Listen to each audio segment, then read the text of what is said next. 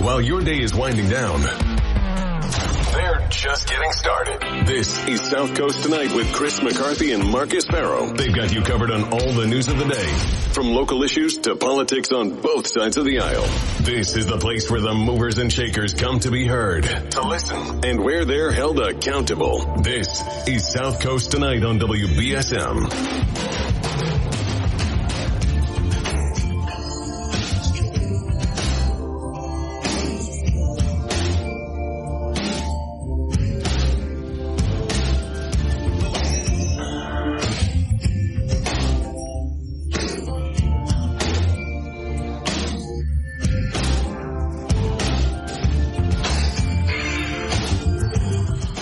Welcome back to South Coast Tonight. I'm Marcus Farrow. And I'm Chris McCarthy. We're joined in studio by Dartmouth State Rep Chris Markey. Hey, hey Chris, how are you? Good. How are you, Marcus? Good. What's good. going on, Chris? Not a mucho. He's bilingual, folks. Yeah, wow. I like how he's adapting to the region. Um, so, um, Chris, you and the rest of the delegation have put out a letter regarding the mayor's um, draft lawsuit. Expand on that. Well, I think uh, the one we got to in a vacuum. You know, you can say, okay, well, the mayor has a right to do these things, Okay. and, and that's in a vacuum.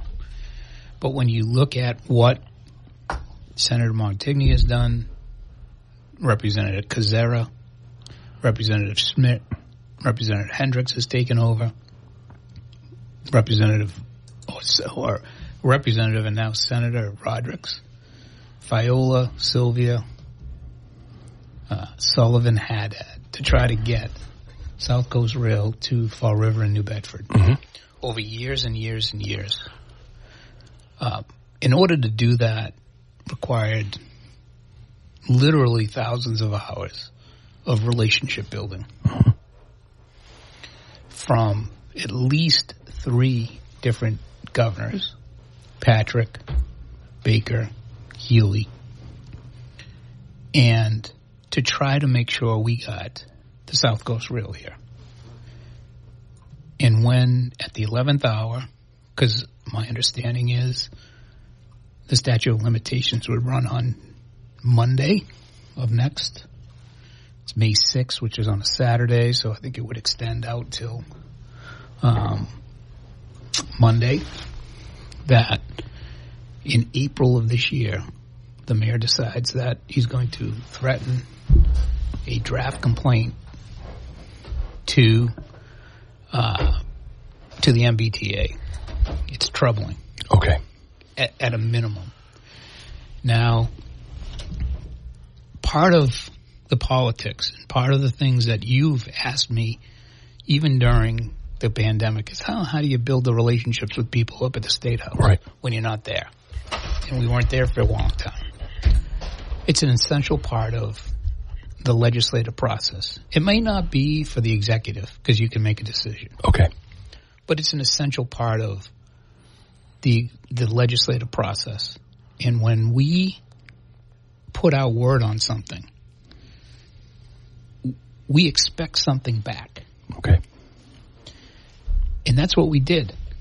And now, how can we now go back to the colleagues we have, to the administration that's there, and say New Bedford needs something more? Oh, ignore for a while this attempted lawsuit, in which I think is not proper Okay.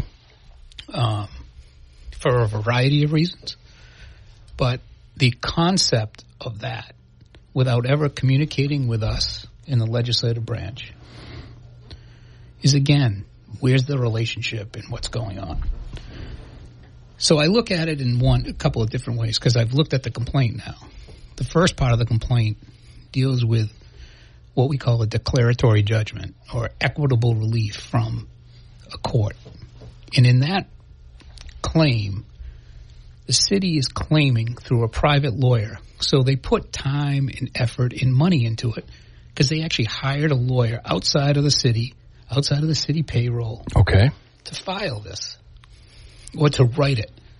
And they're saying that the MBTA didn't have the authority to write, to uh, take over the land through eminent domain. and that they're asking the court to return the land to the city. The mayor has not responded to that. He just keeps saying, well, we have a right to sue for the money. And, and actually, he hasn't said it. The only person who has actually has said is through a written statement through Eric Jaikes, City solicitor. Yeah. who didn't write the complaint, You know. who had outside counsel do it. So Eric is unfortunately getting propped up to answer that. So So are you saying Mayor Mitchell's jettisoning his responsibility to respond to it publicly? Oh, definitely that. Yeah. But let's talk about the, the claim. So the claim is is that they don't have the authority to do that, which I don't think is proper. Uh, secondly, is it's at the eleventh hour. So let's look at what's happened on the on the second claim, where they statutorily anyone who had the property taken by eminent domain has a right to sue to, for value. Yeah. Okay, so the city is going to sue for value. They have a right to do that. The question is, do you do that considering the relationships that you've built over the last 30 years to get the rail to be here? And in particular, the relationships that have happened over the last three years since this taking occurred. So just look for a, a moment at what the state has done for New Bedford over the last three years related just to that property. One is they proposed a pedestrian bridge, which initially cost $10 million. Now, with the city's approval, is now $20 million. Let's look at where the city is in relation to Fall River for the rail stations. Fall River is ready to go. Their platforms are there. New Bedford is behind. And the reason why New Bedford is behind is because the city asked that they get an extra summer out of the revenues from uh, the C Street parking lot. Okay. So we didn't begin construction in New Bedford until October Right. after the season. So the city gained revenues from that. The city gained $10 million just from a pedestrian bridge. And now they're going to nickel and dime us Yeah. for some money for part of what we believe for the last 30 years is going to be an economic engine. Yeah. I, I thought about that. Um, and I bounced it off of one of your colleagues. Can it be, let's say the $9.9 million net loss that they said they have, could that also be viewed as a generational investment in the benefits of rail? What is? The, the, the, the money that they're claiming they put into the property, the $9.9 million, the money that they said they're not getting back for putting into bringing this property up to snuff. Well, let's let's talk about the 9.9 million dollars that they say they put in. I'd, I'd I'd love to see the receipts for that.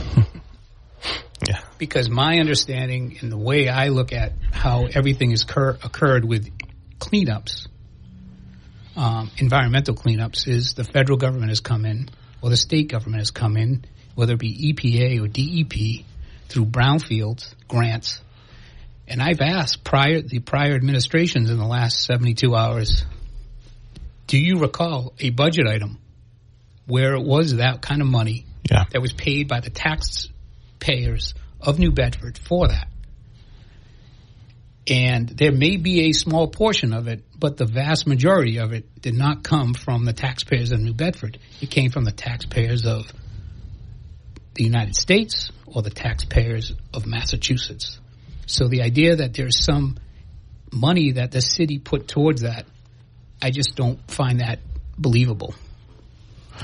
Well, so that was my next question. I said, isn't you know, is, shouldn't there be some onus on the state or the federal government to to um, to invest in these cleanups so that municipalities aren't on the hook? But what you're saying is that money is is you don't think that that money actually exists. You don't think that that they wouldn't, if this lawsuit were to go forward, they wouldn't have a legitimate right to 9.9 million dollars in uh, in losses. I agree with that, but I also don't think that they're entitled to it. Okay. You're, you, they may be entitled to a few extra thousand dollars because the value's worth a little bit more. Sure. But the idea that you own a environmentally disruptive piece of property Yeah. and it's your responsibility as the property owner to clean it up. Right, And correct. it may Yep. be your Right. loss. So Right. Yeah. It's not. I'm not looking for. Look, it. Yeah. for the last 13 years, I've done everything. New Bedford has been great to my family. Yeah. Mm-hmm. Mm-hmm. I love New Bedford. It's been an important part of who I am. And the idea that I would turn my back on them is ridiculous. But the idea that I'm going to fight over a couple hundred thousand dollars when they're putting in a billion dollar thing, a rail, an investment, and they're giving us more and more and more, I'm not going to do that because it's a relationship that you build. And I, the easiest way for a common person to think about this is simple. You live next door to your neighbor. Your neighbor comes over and he helps you build your deck. He helps you put in a sliding glass door. He cuts down a tree for you. He offers a burger or a steak for you and you sit outside in his yard. He offers to help you garbage disposal and fix it. He does all these things for you. And then one day his dog bites you. You have a right to sue him Right. right? You have a right to sue the the person, but you're going to ruin a relationship over that. Yeah. And I just I have a real problem with that, and I try to give my word on things and live up to my word. Do I always do it? No, and sometimes it bothers me the most when I don't. But I work at it and I try to keep my word, and I would never turn my back on that. So, go ahead. Yeah, we're speaking with Representative Chris Markey about the, uh, the the proposed lawsuit by the mayor of New Bedford against the MBTA. Um, you talked about relationships. You've always said that here about one of the reasons you guys in the delegation are successful is because you've been there for a while. Many of you have been there for longer than others, but building relationships. How damaging is this lawsuit potentially?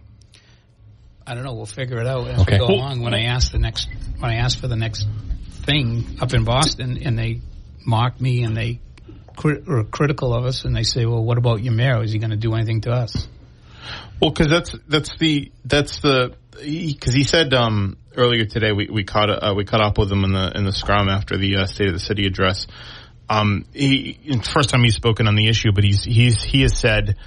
Um, you know, they're not, ex- they're hoping not to move this lawsuit forward. They're hoping to come to an agreement with the MBTA about, um, recouping some of the money that they feel like they're owed. But, um, so what's your reaction to that? that he, he doesn't expect this lawsuit to go forward. Then why even threaten it? Yeah. Right? Our job is keeping our word. Mm-hmm.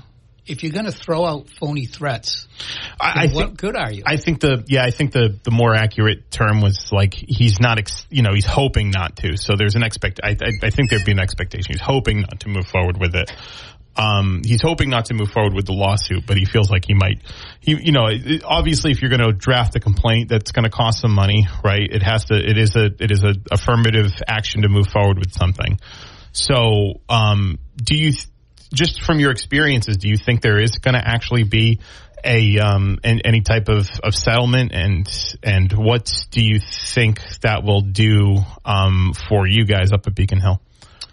um, from my experience, I wouldn't know because I've never experienced anything like this. Um, and I, I That says it all. Yeah, and, and I and I've been a lawyer for a long time, and unless you want to do it and go through with it, you don't do that. yeah, And so Right. there's one way: either one, they believe in it, yeah, or two, that they don't believe in it, and they're trying to use it to try to negotiate a better price. And people think that's just acceptable. right, It may be acceptable when you don't have relationships that you should be taking advantage of to try to do certain Yeah. things. Right. And that's what he has absolutely failed on. Like, I can't say it enough, but if we, in, on and if he really thought that, why didn't he call us? Why didn't he call Tony Cabral? Why didn't he call Chris Hendricks? Why didn't he call Bill Straus? Why didn't he call me? Why didn't he call Paul Schmid? Why didn't he call Mark Montigny? Why didn't he call Mike Rodrigues?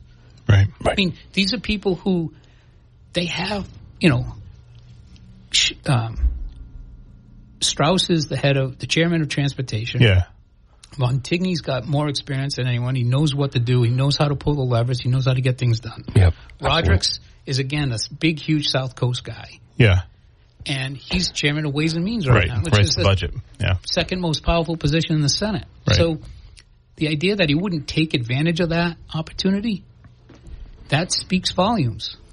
Let's um take a break. 'cause You made a uh, uh, you made a point about your experience as a lawyer. Um, Mitchell talked about um because I'm a lawyer too, and he, he sort of made a comment about um you know just sort of uh, legal practice and how these things work. And I, I'm interested in your um I'm interested in your uh, what you uh, what you have to say about it. So let's take a break. We're back. Hey, so, so, so Chris, I mean, you're you're a practicing attorney. Um, uh, uh, Bill Straus is an attorney.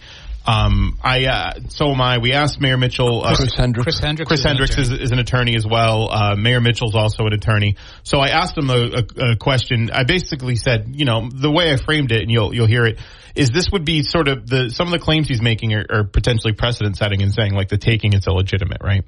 And so uh, I want. Which he's walked away from a little bit, right? Well, here's what he said. Okay.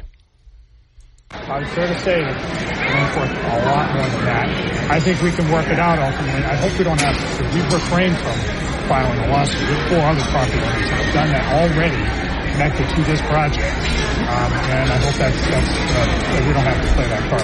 Mayor, your, your lawsuit seems to suggest that the taking of it is illegitimate, which, if the court rules in your favor, could jeopardize the whole project. Are you prepared to jeopardize the whole project? It's not going to jeopardize uh, the project. So, as you know, as a practicing lawyer, uh, one-time practicing lawyer, uh, you put into a complaint all the arguments, substantive and procedural that might uh, prevail on um, ultimately. The reality is that the, the, the counts in the draft, I emphasize this is a draft, it's not filed, uh, that um, that have caused so much hyperventilation is uh, have to do with an action taken before the city adopted uh, the provision that allows it to become an MBTA community. Having become an MBTA community, the, uh, even under that argument in the complaint, um, the, the MBTA could walk into Bristol County uh, Registry of Deeds this afternoon, it's open until 4 o'clock, and file a notice of taking. And that would make it all moot. They could do that. Their lawyers know that. So, look, this isn't going to stop the Green Rail project. Anybody listen to that speech, I played a big part in it. And uh, in advancing that project, lots of others, and we look forward to, uh, to that service when, when it arrives. Mayor, um, So, um, just your thoughts on that? He, you know, he said, you know, basically in a in a civil complaint, and, and you have more civil experience than I do, but in a civil complaint, you, you make all the, you know, you, you try to list all the claims that you may potentially, all the things you may potentially have a claim to. Uh, he also uh, described the reaction. I have to assume. Uh, Reactions by you and Rep Straus in the, in the Globe article as um, hyperventilation. Um, so, just um, you know, if you want to respond to any of those comments. Um, sure. I didn't. I didn't know of the hyperventilation line.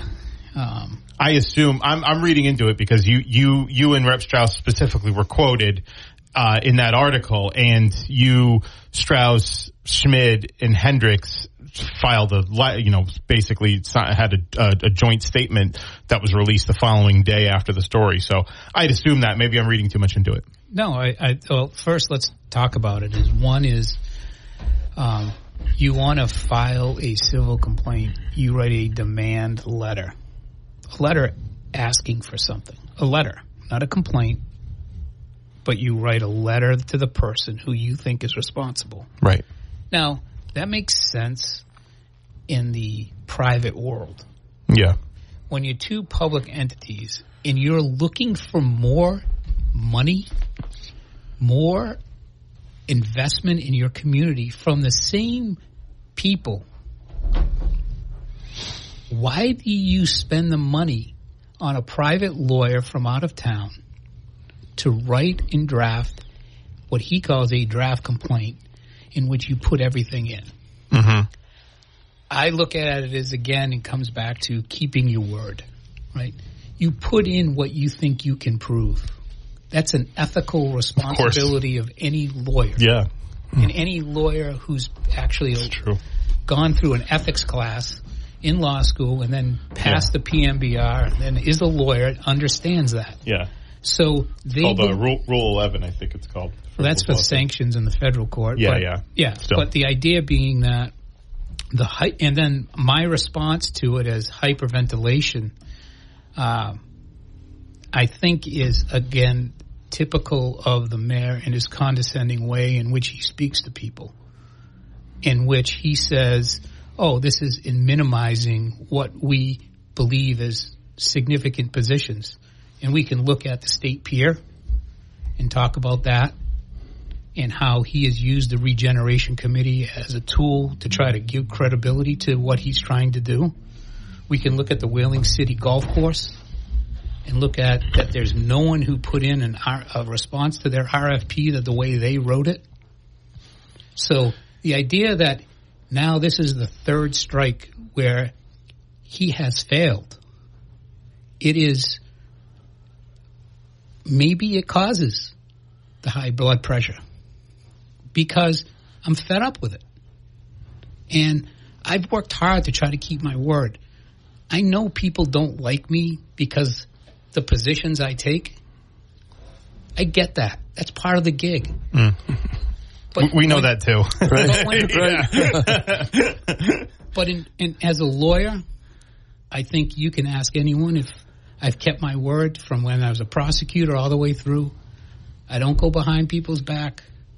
I tell them up front what I'm going to do. I tell them I'm going to do this. You may want to talk to someone, particularly a young assistant DA now. I give them the opportunity to do that. This is about politics and having a relationship with the people you're supposed to be working with yeah. Right. He's gone by behind our backs on all of it. So what do you think we're going to react with? And again, it's a it's a cute way of saying, "Oh, we've overreacted." If you have a relationship with a friend Right. and they stick it to you 3 times, you don't think you have a right to be upset? So the idea of him using those words, those cold words of "Oh, we're overreacting," That's not hyperventilation. It's real, it's tangible, and he should think about it. You sound frustrated with the performance of Mayor Mitchell. I'm I'm I am in a really weird spot on that. I think there are things he's done very well. And there are things I think he's done very poorly. And it might be personality and the fact that what I value isn't what he values in our personalities. The fact that I don't think of things as transactional. When I look in someone's eye and they're giving me something today, I'm not going to beg for something tomorrow. It's not my personality. I'm I'm grateful for what they've given me today, and those are the things that maybe I because I grew up in New Bedford, I, I get that. Um, but I'm not someone who um, takes lightly to the fact that you know it's it's just frustrating. It is frustrating. Let's um we get a call line. Let's let's take it. Good evening.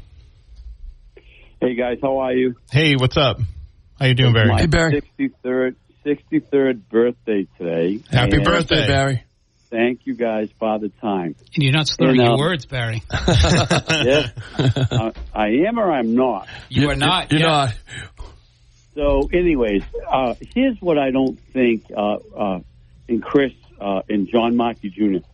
So, do you guys know who was mayor of the city? I believe it was what 72 to 86. Nope, 72 to 80, 80. Yeah, actually, he was 71 and got elected. 82, he left December 7th, 82. Is we're talking about Chris's father, Right. Yeah, just for people to know. John, yeah, exactly. Attorney John Markey. And, you know, Chris or, and or John Jr. hasn't brought that up that. So, you know, we have our Sunday dinner and my kids would sit here at my Sunday dinner. I would pay to have sat at uh, Attorney and Mayor John Markey, uh, uh, their, their Sunday dinner. And what got learned out of all that is the loyalty that Chris is talking about, the experience that Chris is talking about, things that even though you're an attorney, you might be a new attorney, you don't get that that lineage, that heritage that goes on. And I think I called up a few months back, and I was with Mayor, Mayor Koch in uh, in uh, Quincy. And Chris, you know who Mayor Koch is in Quincy? I do. Yeah, he's on the board, on the board, of right? where MBTA. of MBTA, and it goes to what this young man, Chris Markey, is talking about the the loyalty and why why do you think Mayor Koch Koch is on the board? Because he wants to influence for his people what he needs to get done, the, the city of Quincy. And if you bite the hand that you uh, that's feeding you, you're not going to get to that. So, you know, it, it's been my calls with you guys that we need more people appointed to the cabinets of uh, whether it's governor, lieutenant governor, and it goes to what this young rep, uh, uh, Mr. Markey, is saying. We need to be able to work cohesively and move New Bedford forward and get people on these boards, just like Mayor Coates is on the board. It doesn't make any sense uh, not to work cohesively. Am I correct, Chris? Well, first off, Barry, I'm I'm grateful you're calling me young. I've, o- I've only been a lawyer for 29 years, uh, Time flies as as as Barry's celebrating his birthday. but I appreciate the kind words about my father, and uh, I'm blessed every time I get to see him and speak with him uh, at this point in his life, and I'm I'm I'm grateful for every opportunity he and his my mom have given me and my siblings, and particularly my siblings who've given me the support. Um, But you didn't you didn't learn that in any book or school. You No, learned I- that at, at the Sunday table. I learned that by just watching my parents and watching their friends and and seeing how they treated each other. Um, my father's best friends at the courthouse when he was a judge were the people who were doing maintenance.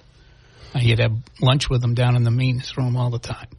His favorite people that he dealt with when he was mayor were one of the custodian or the, one of the maintenance guys at the housing authority. Another one worked on a beer truck. Um, those were his two best friends. So Well, I I, I got it. played cribbage. I played cribbage with London, Sheehan, Markey, and Gus Lestady. So, uh, you know, he's got the other side of, of of the experience too, where he has the greatest experience with the greatest judges, and uh, you you you can't learn that coming out of law school five years, eight years, ten years, or Harvard, whatever. And I, Chris, uh, I, I I commend you for being loyal, and we need to understand that it's not just uh, a one trick pony of what you're going to do with these big projects. And uh, I commend you, young man. thank you, thank you, Barry. Hey, Thanks, happy Barry. birthday, Barry. Thanks. Happy birthday. Thanks for the call. So 508-996-0500 if you want to talk to Rep Markey, Chris, uh, Rep Markey, Chris McCarthy, and me. And uh, let's let's actually take a break. We'll be right back. This is South Coast Tonight. 1420 WBSM can now be heard on 99.5 FM. Com. Um, Veterans and their families are popular targets for financial fraud. Scammers may try to defraud you through misleading commercials, emails, texts, cold calls, or online ads. They may even pose as someone from VA or an organization providing discounts on fees for services. But VA will never charge you for processing a claim. Do not provide your personal information to anyone other than a VA accredited representative. To find a representative near you, visit va.gov forward slash find dash rep. Pollution from trucks is a public health crisis. Diesel burning trucks belch dangerous levels of pollution, and communities living near ports and along freight corridors breathe especially high levels of this dirty air. But this crisis has a solution. My name is Sasan Sadat and I work for Earthjustice. I'm working to clean up our air quality, particularly for communities that bear the burden of diesel pollution. For the sake of our lungs, our health, and our climate, the future of trucking in this country has got to be zero emissions. Until then, I will never rest. Earthjustice is a national legal nonprofit defending the environment and people's health. Earthjustice is fighting to save lives, protect our climate, and strengthen our economy through the shift to zero emissions. If clean air matters to you, visit us at earthjustice.org. Earthjustice, because the earth needs a good lawyer. They know the local issues from the inside out, and they call it like they see it. Chris McCarthy and Marcus Farrow are back with more South Coast tonight on WBSM. Oh, before we before we get into the before we dive back in, Sure. I got to ask Rep Markey this important question. What's your favorite TV show? We've asked all of our guests. uh, by far the greatest TV show ever, not even close, is The Wire. Love The Wire. Yeah. Yes. Yes. Yeah. How close is it to reality as a prosecutor? It it takes the, it takes the best of it and it takes the worst of it. Okay. Okay, that's the best way to put it. And like, it, it sometimes it exaggerates a little bit, but Yeah, you the, have to. The, the the concepts behind it are just so so spot on. The, Yeah. the, the difficulties of decision making and the ramifications of the decision making, and I think I probably grew a lot from that. Um, Yeah. From the ability to uh, keep your word Okay. it's a huge thing. Um, to be fair and listen, to be compassionate, but on the other, on the other hand, is be firm. Sure. Be, you know, you have to be the tough guy once in a while. Um, when you come across that person that you got to prosecute all the way to the end, you got to be tough and you got to hold firm. And the other parts are you got to take chances on people. I think while Chris is here, we'll, we'll, we'll quickly make this announcement. One of the things we, we've asked uh, Chris to do going forward, um, because in addition to being a defense attorney and a, and a, and a private attorney and, and a representative, he was a prosecutor for a long time at, at the district attorney's office here. He did mur- murder prosecutions, did a lot of big, serious crimes. And as some of these trials come up here in Massachusetts, we're going to ask Chris, because a lot of them are not in Bristol County, to give us some commentary, some thoughts on them. Yeah. Um, one of the big ones is going to be um, this case in Duxbury of the gentleman who's accused of murdering his wife. Um, so I think going forward, however that breaks down, we're going to have the uh, you and the audience are going to have Chris Markey here on a regular basis, either by phone or in person, as the trial gets going to talk about that about those cases. Chris, you've done some murder cases. Um, talk a little bit about the the impact on, on a prosecutor when you have those cases. Well, I, I'll tell you one thing is um, that that kind of shaped me, and probably he doesn't even know it, but um, it was the Dartmouth High murder of Jason Robinson. And um, I was a young assistant DA. I had just become an assistant DA. And Tom Quinn and I were very close when I was a victim witness person, and that was his case, and he needed some help with it. Okay. And uh, This was under Paul Walsh. Yep. Right. And uh, it was 1995, right in February of 1995, up in Taunton. And the case was tried, and Tom did a fantastic job. You know, and I shuffled papers for him. I got stuff. I made sure people were ready and all that stuff. I mean, it was, I was literally two months a lawyer. Okay. Um, well, four months a lawyer, I guess. And then um, I, uh, I can remember when the verdict came back. Uh, Tom looked at me and goes, "He's 16 years old. I'm a, I'm glad it was a second because at least he has a shot at getting out. It doesn't mean he should get out, but at least he has a shot because it's a 16 year old. And granted, the kid he killed was a 15 year old boy and all of that, and, and it was horrible, and no one wins in those situations. Right. But it was that sense. And then I can remember um, my first murder trial. It's a guy who executed an, another guy um, in Fall River, and uh, I remember um, not having it was a first degree, but it, I wasn't that satisfied with it because the victim's family had four or five people there. The defendant had zero people there. And I said, geez, what a waste of a life. Yeah. What a waste of a life that no one even could come to support him. No one was there for one day of the trial. It was a, maybe a six day trial or seven day trial. And the fact that there was a human being who went through a trial and is going to spend the rest of his life in jail, and not one person was there to say bye to him. Yeah. It was, it was, uh, it was heart wrenching in that respect. I mean, I was glad I got it because I thought he deserved it because it was an execution style, and Of course. but um, I always remember those moments uh, of those types of cases where you learn a lot about just humanity. You at the district attorney's office, uh, the folks working over there, they see the worst of everything. I mean, you go to work. Yeah, but we. all- like, I say this all the time. Okay. I, I mean, when my my idea on uh, trial practice and picking up jurors and all that stuff are, uh, I love nurses. because they're a lot like Me assistant, they're like a lot like assistant DAs where they see the best in life and the worst in life. Yeah. Um, yeah, we did see the worst in life, but we saw also some great moments. We saw police officers do incredibly courageous things. We saw witnesses come in against gangbangers and testify, take their lives into their hands to be able to do that. Um, we felt the emotions of sitting there um, and listening to a daughter testify as to when her mother got shot right in front of her. Like those are the experiences I got where, and then I got to argue on their behalf. Uh, it, it's it was an incredible opportunity, and um, it's something I will I'm blessed for. I'm cherish all those memories, um, but I don't always think it's the worst in life. We saw some humorous things, um, Yeah. Okay. and uh, entertaining things, and Yeah. uh, I have some pretty good stories to tell. Well, we're going to hope to mine that a little bit as as we go forward here because um, I think you do a nice job of pointing out the human side, even of the defendant, um, because they are human.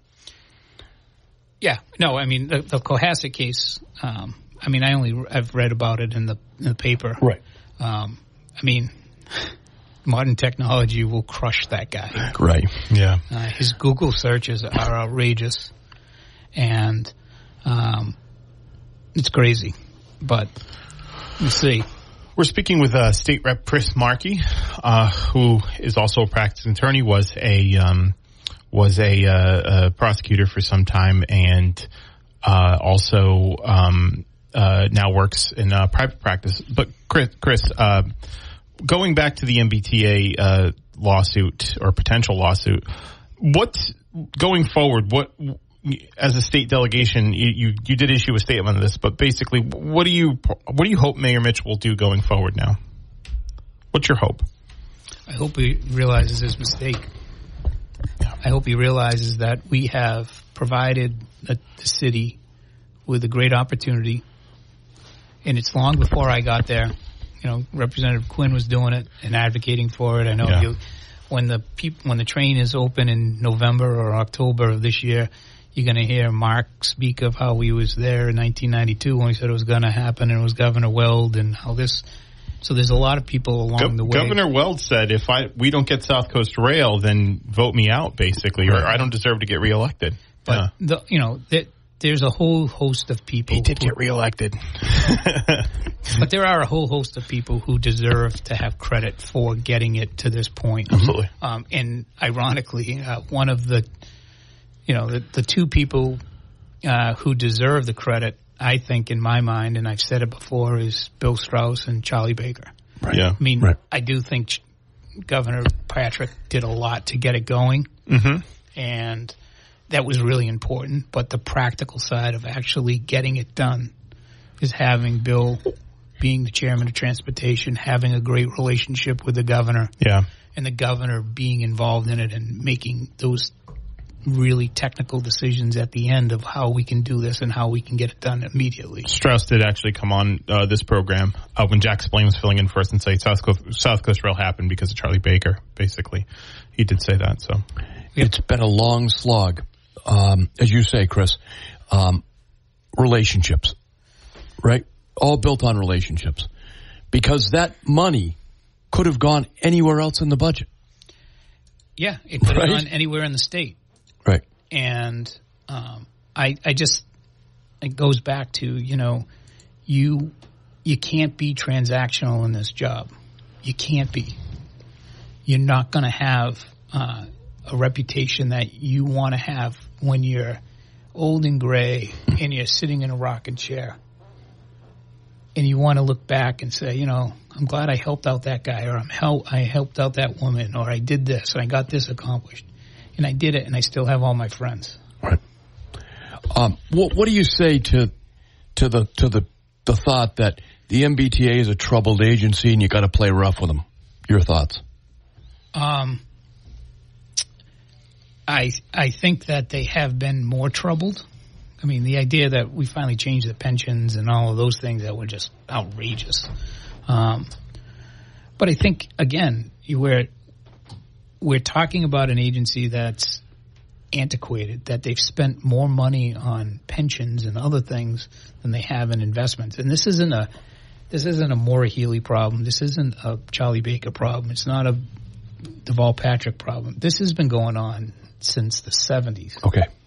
Right. And it's been from, from the 70s, 80s, and most of the 90s, and even into the 2000s.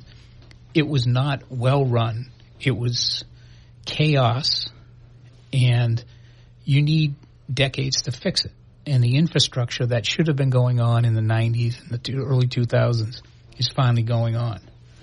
So the idea of blaming one administration or another administration, I think everyone has always intended to try to fix it and Sure. has made efforts to do that in different ways. But every time they get there, um, there's a new crisis that comes up. And uh, I think that's because there was poor management decades ago and poor policy decades ago. But I don't think it's a, any other agency that you deal with as far as this type of transaction. Okay. You you're honest with them, you're upfront with them, you work with the other delegates. I mean, what would it be like if someone had an issue with the federal government and they didn't call Bill Keating? And then they didn't call Senator Markey or they didn't call Elizabeth Warren in Massachusetts. That's essentially what we have here. Right.